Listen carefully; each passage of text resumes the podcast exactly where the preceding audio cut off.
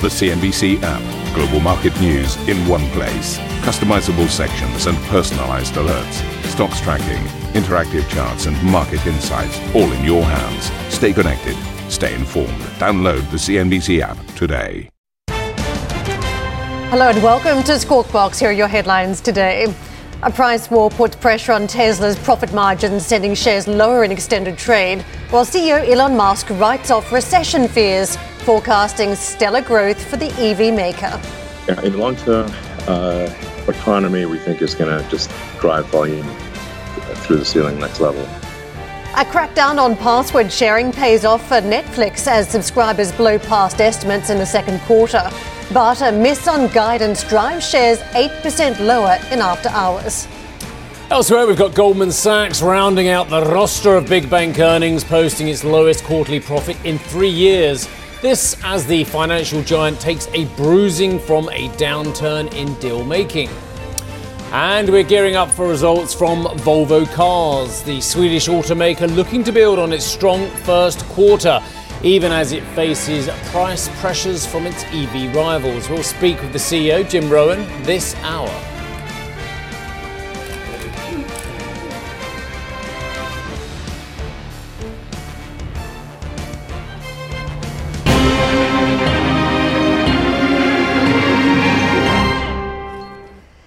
And Netflix and Tesla both reported growth in key metrics for the second quarter as investors eye the impact of the firm's strategy shifts. But both also left investors wanting more. Netflix's password sharing crackdown appears to be bearing fruit. It gained almost 6 million new subscribers in the period versus 1 million lost a year ago. In terms of uh, the net income, uh, that beat on Refinitiv estimates, but it missed on the top line, sending shares sharply down in after hours trade trade. Co CEO Greg Peters struck a positive note on the impact of the firm's password sharing crackdown. We've done a good job at building those features, we think, but also in a way that balances those user considerations with making sure that Netflix was able to get reasonably paid when we delivered entertainment to someone. So then, of course, we could invest that uh, into making the service better for everyone. As of today, we've now launched that experience in almost all the countries that we operate in, and we're seeing that it's working. We're positive in terms of both revenue and subscribers relative to, to pre launch in all of our regions. Meanwhile, Tesla's price cuts didn't hurt the firm's profit growth as badly as some had feared, with net income up 20% for the quarter to 2.7 billion euros, billion dollars rather. Now, the EV maker managed to beat on revenue too, reporting almost 25 billion dollars in sales for the period, but smaller margins did hit that top line growth rate. On the earnings call, CEO Elon Musk cautioned investors that more price cuts might be on the horizon and gave his thoughts on the current macro environment. When interest rates rise dramatically, we actually have to reduce the price of the car because the the, the interest payments increase the price of the car. Uh, so, and and this is the, the, at least at least up until recently was the I believe the sharpest interest rate rise in history. Um, so we had to do something about that. Um, and if somebody's got a crystal ball for the global economy, I really appreciate it if I could borrow that crystal ball.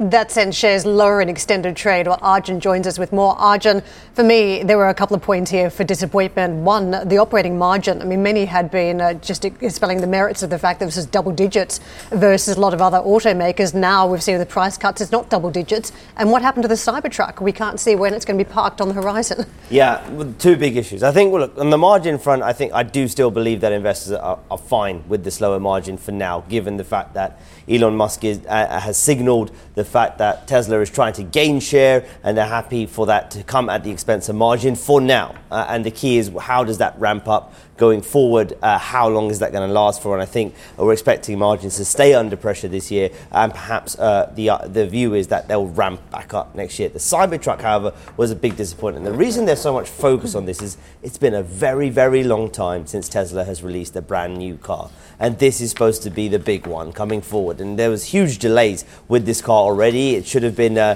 rolling off the production line a couple of years ago. There's been uh, issues with supply chain, issues with being able to make this uh, thing, and we're now uh, that there are st- still seems to be some niggles with the production process as well. Uh, and they said that produ- production would only really ramp up uh, next year in terms of a huge scale. So that's why there was big disappointment, I think, uh, around the production uh, cut. And also, uh, the company signaled that production in the third quarter overall would also uh, slow down due to some of the factories being shut down as well. And of course, we know production is a key metric that a lot of the uh, investors in Tesla watch. Dojo, uh, forecasting ability here. I think we're going to hear a lot more about Dojo. This is a supercomputer. Sounds a little bit like Watson over at IBM, but Dojo is what Elon Musk is going to be working on. Absolutely. And, and, and one of the big, I think, themes of this quarter for Tesla was there was a lot of focus on investment in technology. And we know that's going to be a theme, I think, across uh, tech earnings this season. We're going to hear a lot about AI investments. We're going to hear a lot about uh, supercomputing and, and, and data models and training of these models. And so you've heard it here with Tesla. Look, Tesla is very much, again, trying to position itself as not just an auto company. It's about the technology. It's about the future. Whenever we get the autonomous driving, Tesla is trying to say we are leaders in this. I think that the, the talk of dojo here, uh, the talk of investing in this kind of technology, is signaling to investors that we are, we are investing in technology really at the core of the business. So That's the story Tesla at least hopes will carry it forward in the future. Are we getting carried away by the narrative that this is now Tesla versus the Chinese players? I only mention that because I've got a massive CEO coming up in a few moments' time who's going to vehemently disagree with that narrative, I believe. We'll ask him that as well. But, I mean, um, what we were hearing yesterday from that, you know, the excellent analyst we had on yesterday um, was actually, yeah, the European OEMs are under enormous pressure to, profit, to make profitable uh, electric vehicles. Yeah, I mean, in China, Tesla has done very well, I think, to fend off some of the, the intense competition from the Chinese player, particularly from the startups. It's uh, struggled a bit more against the larger player BYD, but it's certainly done very well in China in terms of making sure its cars uh, are some of the top best-selling models uh, through the country. I think in Europe here, uh, in terms of the European car makers, certainly uh, when it comes to uh, the threat from the Chinese players, we heard it yesterday. There, there is a threat over the long term if they don't move quick enough. And I think technology really. Just one thing, sorry, Steve, just before I jump in we, we were talking yesterday about what is what is uh, the subscription model for Tesla. What is uh, the future in terms of how that plays out? One of the interesting things from the call uh, was that Tesla was signaling that it'd be open to licensing its full self-driving technology to other OEMs.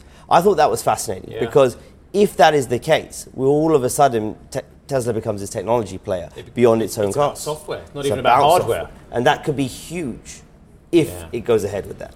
Right. Always an if with Stay with us because we're going to have an absolutely fascinating different take on this now. Uh, cometh the hour, cometh the man.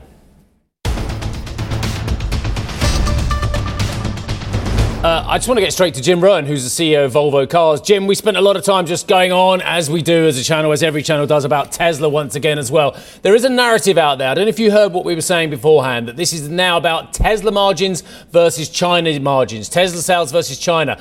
You would utterly refute that, wouldn't you? And that the European players have got a massive role to play in electrification. Yeah, of course. And I think, you know, you, you look at our electrification journey itself. I mean, we're up we're up 178% uh, year over year in terms of electric sales. We've, we've more than doubled our electric sales in, in the last year. Uh, and we've done that basically with, you know, with two cars, both of which are in the same segment, the XC40 and the C40. We've just released a brand new EX30, which which is which is coming in at a price point of 35,000 euros with 500 kilometer, or almost 500 kilometer range. Um, and then we've released our EX90, which is at the top end of the uh, of our model range as well. So yeah, I think uh, I think it's, it's, it's validation that the the electric market is really now starting to come of age, and we're starting to see those who move early. Uh, I think are going to be rewarded for for taking that stance, and I think we'll be one of those companies. There's this other situation, and I'll allude to the EX30 in a few moments, where people are saying, look, that Tesla is destroying the margins of everyone by cutting the prices so aggressively in order to gain market share over the medium to long term. I hear what you're saying about the EX30, and I think it's fascinating in your commentary today. You say expected gross margins on the car in the range of 15 to 20%. Well, that would match what Tesla is getting as well. So, again, on the margin side of the ledger as well, you'd refute the fact that the OEMs are struggling in Europe. Yeah, because if you look at what we've done over the last two or three years, we've really invested heavily in the technology stack.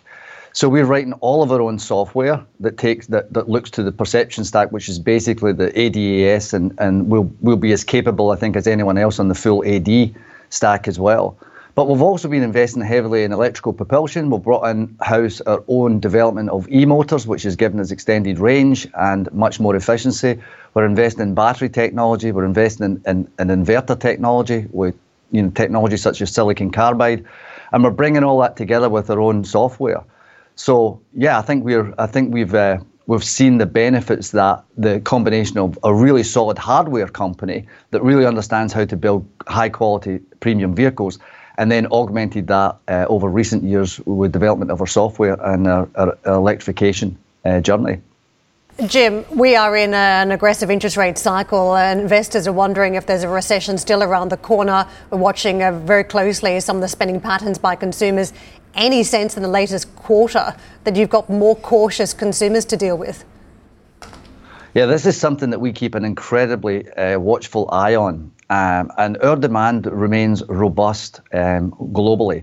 Of course, there's patches, you know, in, in different parts of the world where it's a little bit softer than others. But for the best part, the overwhelming demand for our existing products, and when we released the EX30 and the EX90, our two new uh, fully electric vehicles, the pre-orders for that has exceeded our expectations as well. So I think people who, who want to own a Volvo and what Volvo stands for, which is safety, sustainability, human-centric technology, and the fact that we can now offer that in a fully electric package as well, that's that's our customer base. It's a loyal customer base and we're seeing, you know, we're being rewarded uh, by that by that loyal customer base as we move towards full electrification. So, basically, that means that we, we can maintain our premium price discipline, um, which of course is which of course is great for our, our margin structure. I want to quiz you about supply chain as well, because every quarter there seems to be some sort of issue that's cropping up here. Semiconductors at one point, now the lithium price issue here is another. What comes next? What else do we need to think about as wildcard factors in supply chains for EVs? Yeah, so we saw lithium last year. We saw lithium spike quite dramatically. That's now come down substantially from its peak. It went from about 10 to about 110 dollars per kilo, and now it's down, you know, below uh, somewhere between 30 and 40. So we're starting to see that normalise, and I think that will keep reducing through the course of this year. Semiconductors were patchy last year, much much better this year, and in fact that's shown in our output. We manufactured over uh, 50% more cars this quarter than we did in the same quarter last year. Last year, that was affected by semiconductors, as you mentioned, but it was also affected by the COVID lockdowns. If you remember, Shanghai was locked down for almost 60 days. We had a lot of the suppliers in Shanghai, and, and, and that was an effect there. So we're seeing that bounce back really quickly for us. We've also been investing pretty heavily in our supply chain resilience, um, as well as adding supply chain analytics and supply chain tools. It's allowed us just to add a little bit more robustness, and of course that's helped us as well. As for what's ahead of us, um, you know, who knows? Um, there's definitely there will always be something, but I think we've proven that we're, you know, by adding that extra supply chain resilience, hopefully we will be able to cope with whatever comes at us.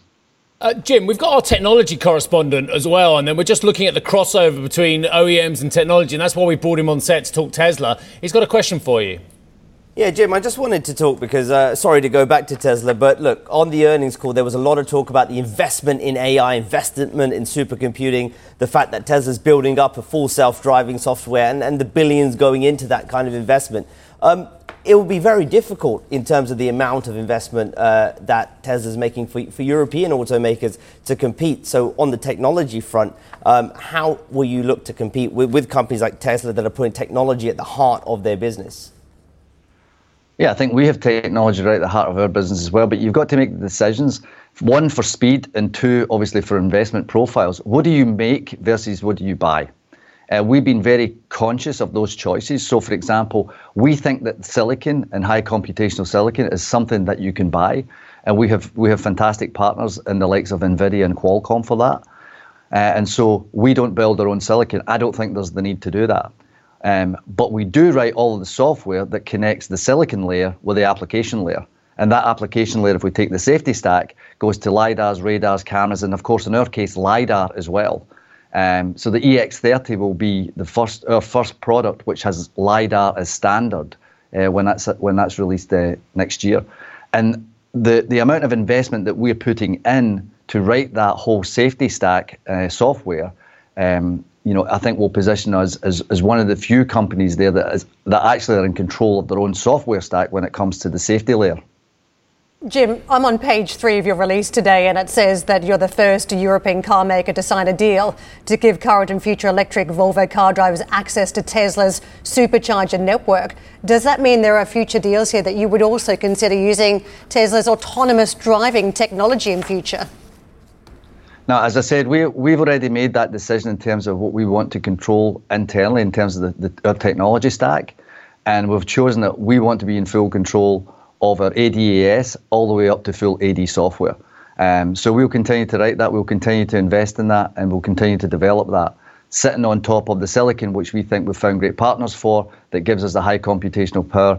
They make the investment in the silicon, we make the investment in the software, and that comes together for us, I think, in a, in a nice package that adds value to our customers I'll ask you a, a, different kind of question to end this interview as well. If hypothetically one of the anchors of this show had a 14-year-old Volvo V70 that has done 160,000 miles and is absolutely, and I'm going to say this, uh, going great guns. Is it greener for me to A, keep that, or the other anchors that would be, uh, to keep that 14 uh, year old V70, which is basically worth nothing but is a fantastic vehicle, or buy, buy a brand new green electric Volvo? I mean, from, from production line to crusher, which is the greener alternative? Me hanging on to the car I've got, or buying a brand spanking new car that actually may be greener in terms of its mileage and its emissions, and yet obviously it costs a lot in terms of the environment uh, to create this vehicle? Yeah, so we've been, as you know, we've been we've been um, investing in reducing our CO2 footprint. In fact, the, the EX30 is that will be the lowest footprint CO2 footprint car uh, that will produced. Our ambition is that we would reduce that CO2 footprint by 40% when you take that ba- when you by 2025 when you take that to a baseline of 2018. Let me answer that a different way. If you look at an internal combustion engine, it roughly is about 35% efficient. When you look at our new electrical propulsion engines at Volvo, we're between 92 to 95% efficient. That, and that's a massive data point when you look at life, the life cycle analysis of, uh, of a production of a, of a car. It's the, it's the, fact that the production's getting greener, which is the selling point for a lot of people now as well, rather than uh, the, uh, the, life cycle not being as green because of the uh, concerns previously about production. Jim, I always love chatting to you. Thank you very much indeed. We all love chatting to you, and I know it, you've a busy day, and obviously you're fitting us in, so we appreciate it. Thanks, Jim. Jim Rowan, the CEO of Volvo Cars. I, I think that's fascinating. That now, I mean, the mere fact that you are part of that interview now, because you're our technology guy rather than our auto guy, I think is speaking volumes uh, about what's happening in this industry. I really do. Do you think the audience has worked out the, the, the question as to who was driving the, the Volvo for 14 years? I don't know if Archie was driving 14 years ago. I believe it's a V70. uh, but thing is, this is, this is the point. And I, I mean, no, but it's, it's, it's worth nothing. So I'm not selling the car. But the thing is, when you've got a vehicle that there's nothing wrong with it, that you know will get your family from A to B safely, yeah. and, and it is a workhorse why would you buy a new car? We've had this conversation around the consumerism set. is about as much as well, anything else. you know, how a lot of viewers ask us, "What are you talking about in the ad break with the guest host or the guest?" Often we're talking about cars, and one of the conversations we had at nauseum, really offset, was: Do you keep the car? Do you just drive it into the ground? Do you wait till it uh, can be effectively just carted oh, away, and then the you buy an EV down the track? How do you buy your car as well? That's the other point as well. A lot of people also debating the worth of getting an electric car. Uh, is the infrastructure good enough, etc., etc.? That's a big concern still. Yeah, which we for once didn't raise. Um, stay for two seconds. I know Will's trying to get rid of you, the director, um, but I just want to give Nokia's update, and I think in parts it's worrying. Um, Karen has talked to me previously about the latest warning, but they say they're seeing a significant decline in major North American operators' investments. I think that's this huge. This is the same as Ericsson. Second quarter 2023, mobile networks grew 1% on a reported and 5% on a constant currency basis. Um, that's not great to see, is it? A decline in fixed networks driven by fixed wireless access and some modest inventory management as well. So we're basically seeing one of the biggest telecoms infrastructure players saying, actually, our major customers in our major market are not buying. It's that a, for me is is like huge. It's a mirror image of the Ericsson numbers the other week. So effectively, you had a slowdown that North America spent, but the market that compensated for the uh, sales was really the India market, and we're seeing exactly what these companies are doing. They're going after that growing market. They're trying to pivot away from North America. But don't forget, a lot of the 5G investments were made very early on in the North American market. So it is a, a natural slowing down that's taking place. That's right, and India has been very much still on the 4G networks for some time. So that investment's happening happening in India now as they ramp up 5G. I think the other thing is, as you mentioned, those investments in 5G have been made. We've talked so much about whether the, the operators here of these telecom networks are seeing those return on investments. And the answer is no. Well, no, no, no, no, that, that's different. On, no, no, no. There are two categories here. Network sales being one of them, and that's where you are seeing the slowing uh, numbers. No, the next number is on enterprise customers, and if you look at the Ericsson numbers, for instance, enterprise had stepped up, and that's where you talk about Show use me the margin on putting the infrastructure in place, and I'm still yet to see it on 2G, 3G, 4. Anyway, look, let's leave that there for the moment. Um, I've had too, way too long of Arjun being on set, but if for no other reason, the fact that you two got the memo and I didn't. Yeah, it's yellow. want to talk about the memo? This was unplanned. Thursday we were yellow. Yellow. Did we? Thursday? Oh. Wednesdays we wear pink. Come on the show. Have I got the wrong day for pink? Yeah, yeah, yeah. Uh, for a start, I don't own yellow clothing. Coming up on the show, campaigning is in full swing ahead of Spain's general election on Sunday. We're going to cross live to the southern city of Seville, a region that has been reflective of the Socialist Party's struggles in the polls. At 8 o'clock CET, we'll get the latest numbers from EasyJet. The airline sector has enjoyed a strong 2023 so far as travel demand roars back. But the UK budget airline has struggled recently with a spate of cancellations. And also on the earnings front, we'll get second quarter results from the fragrance maker Givaudan. Don't miss that conversation with the CEO Gilles Andrier at 8.05 CET.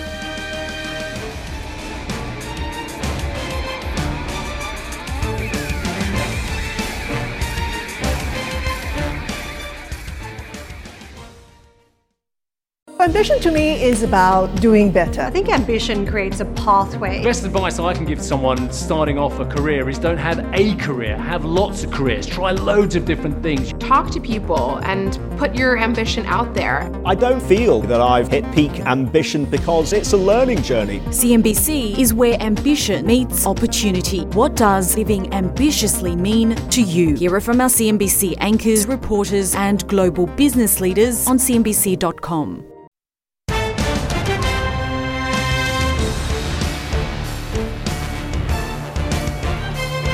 Goldman Sachs shares closed higher Wednesday despite the bank posting a 60% slump in second quarter earnings. A lot of it was flagged, wasn't it, really? Uh, quarterly profit came in at $1.2 billion uh, or just over three bucks a share. Do you remember this time yesterday we were saying, look, we don't know if it's going to be negative per share or $5 per share? Well, that's uh, above the average, isn't it? Uh, three bucks per share. Uh, this after it booked some $1 billion in impairment charges from its GreenSky acquisition as well as uh, from real estate write downs. But investors welcome remarks from CEO David Solomon that the bank is seeing a pickup in investment banking activities. Karen, the markets. Let's take a look at some of the action we saw stateside. A lot of earnings rolling through, and of course, having a dramatic impact on the numbers. And what we've got on the Dow, about a third of a percent higher, 100 odd points to the upside, uh, modestly in the green for the S&P, only just for the Nasdaq. Telling you about the earnings reaction crossing. Now, over the course of the trading week, we've still tallied up some gains. It's been more modest versus last week, about 1.6 now, uh, the extent of the gains for the Dow over the trading week for the Nasdaq to the tune of about 1.7%. But just worth noting, it has been a fairly terrific trading pattern for the banks this week on the back of all those earnings, the wash up reaction. We've had about eight positive sessions in nine, about two and three quarters of a percent on those big banking stocks. But there has been an undercurrent here for markets, and that is that the retail investor is back and they're buying a lot of uh, the very speculative parts of this market. Take a look at the VIX by comparison. You can see just how low we are at 13.76 on the fear gauge, even though we picked up a little bit of the volatility yesterday, it is from an ultra low level. And you can see exactly how this is playing out. The meme stocks are back. It's not just technology investors have been buying the FANG stocks, the AI story. Meme stocks have rallied hard over the course of this year. Uh, you can see uh, the extent of the gains. It's a two year, perhaps the, the one year is the more telling story. We had gains of 67% so far this year on the meme stock ETF. So uh, very strong levels here. And we're talking about Bitcoin miners on this meme ETF, the likes of Platforms, a couple of AI uh, platforms in there too, Upstart Holdings, Coinbase Global is there, an electric car maker, Rivian. It is telling you just what investors are doing when it comes to some of these meme stocks. And uh, you can see in terms of the performance, uh, this is what we've got on Bitcoin over the course of the year. The tech story often is linked to Bitcoin, and there has been a rally taking place in Bitcoin. Uh, the gains this year, 81.5%. Who would have thought as we kicked out, kicked off 2023 and we talk about a crypto winter that with uh, Bitcoin and all the issues we've seen and the plumbing, the various players, that there would be an 81.5% bounce on Bitcoin, Steve? Yeah, you're tempting me down a road, and I've got to move on elsewhere. All I would say is I think the uh, crypto winter is alive and well on the volume front, but we'll come back to this one because we've got to move on. Uh, Microsoft and Activision have delayed the deadline to complete their merger by three months, giving companies until October the 18th to resolve remaining regulatory hurdles. The UK's Competition and Markets Authority says it will finish its extended consideration of the deal by the end of August, and an administrative judge is due to hear the FTC's case against the deal. Microsoft and Activision agreed to raise the termination fee to as much as $4.5 billion, and Activision shareholders will receive a special 99 cent dividend. Activision CEO Bobby Kotick told CNBC he's confident of resolving the CMA's concerns. The UK recognizes that they have an opportunity to continue to be a leader in the video game industry. And I think we're going to end up seeing a reasonable resolution, and hopefully it'll be quickly. Well, yeah, what's quickly? Next 45 days? Um, I, I don't see any reason why it, sh- it shouldn't be able to happen that quickly, but you know it's hard to know. Uh, it's government. It's you know the summer, but I think that there's a good faith effort to work through all the issues in the opportunities, and I think that we'll come to a quick resolution. Uh, the FTC chair, for her part, Lina Khan, told CNBC the regulator will continue to pursue appeals when it thinks the law has been wrongly applied. We fully believe in our robust system of judicial review. Uh, I won't be able to comment on any specific matters, but generally, uh, if we get an adverse decision from a district court, we look very closely at it uh, to determine whether we think there were any um, errors of law or misapplication of law uh, that we think warrant appeal. Um, and so those are the types of assessments that we undertake as we make these decisions. Uh, there are a whole set of instances in which the FTC has not moved forward with an appeal, uh, but in instances where it has, uh, sometimes quite successfully, uh, it's always because we believe that there was um, a, a misapplication of the law or further clarification of the law that needs to be done. Apple shares hit a record high on Wednesday, gaining over 2% following a report the tech giant is working on its own generative AI tools. Apple has built its own large language model framework and is working on a chatbot reportedly called Apple GPT. Apple has so far lagged behind rivals in the AI rush, but its announcement sent shares in Microsoft, Alphabet, and Nvidia lower. Thank you for listening to Squawk Box Europe Express. For more market moving news, you can head to CNBC.com. Or join us again on the show with Geoff Cutmore, Steve Sedgwick, and Karen Tso, weekdays on CNBC.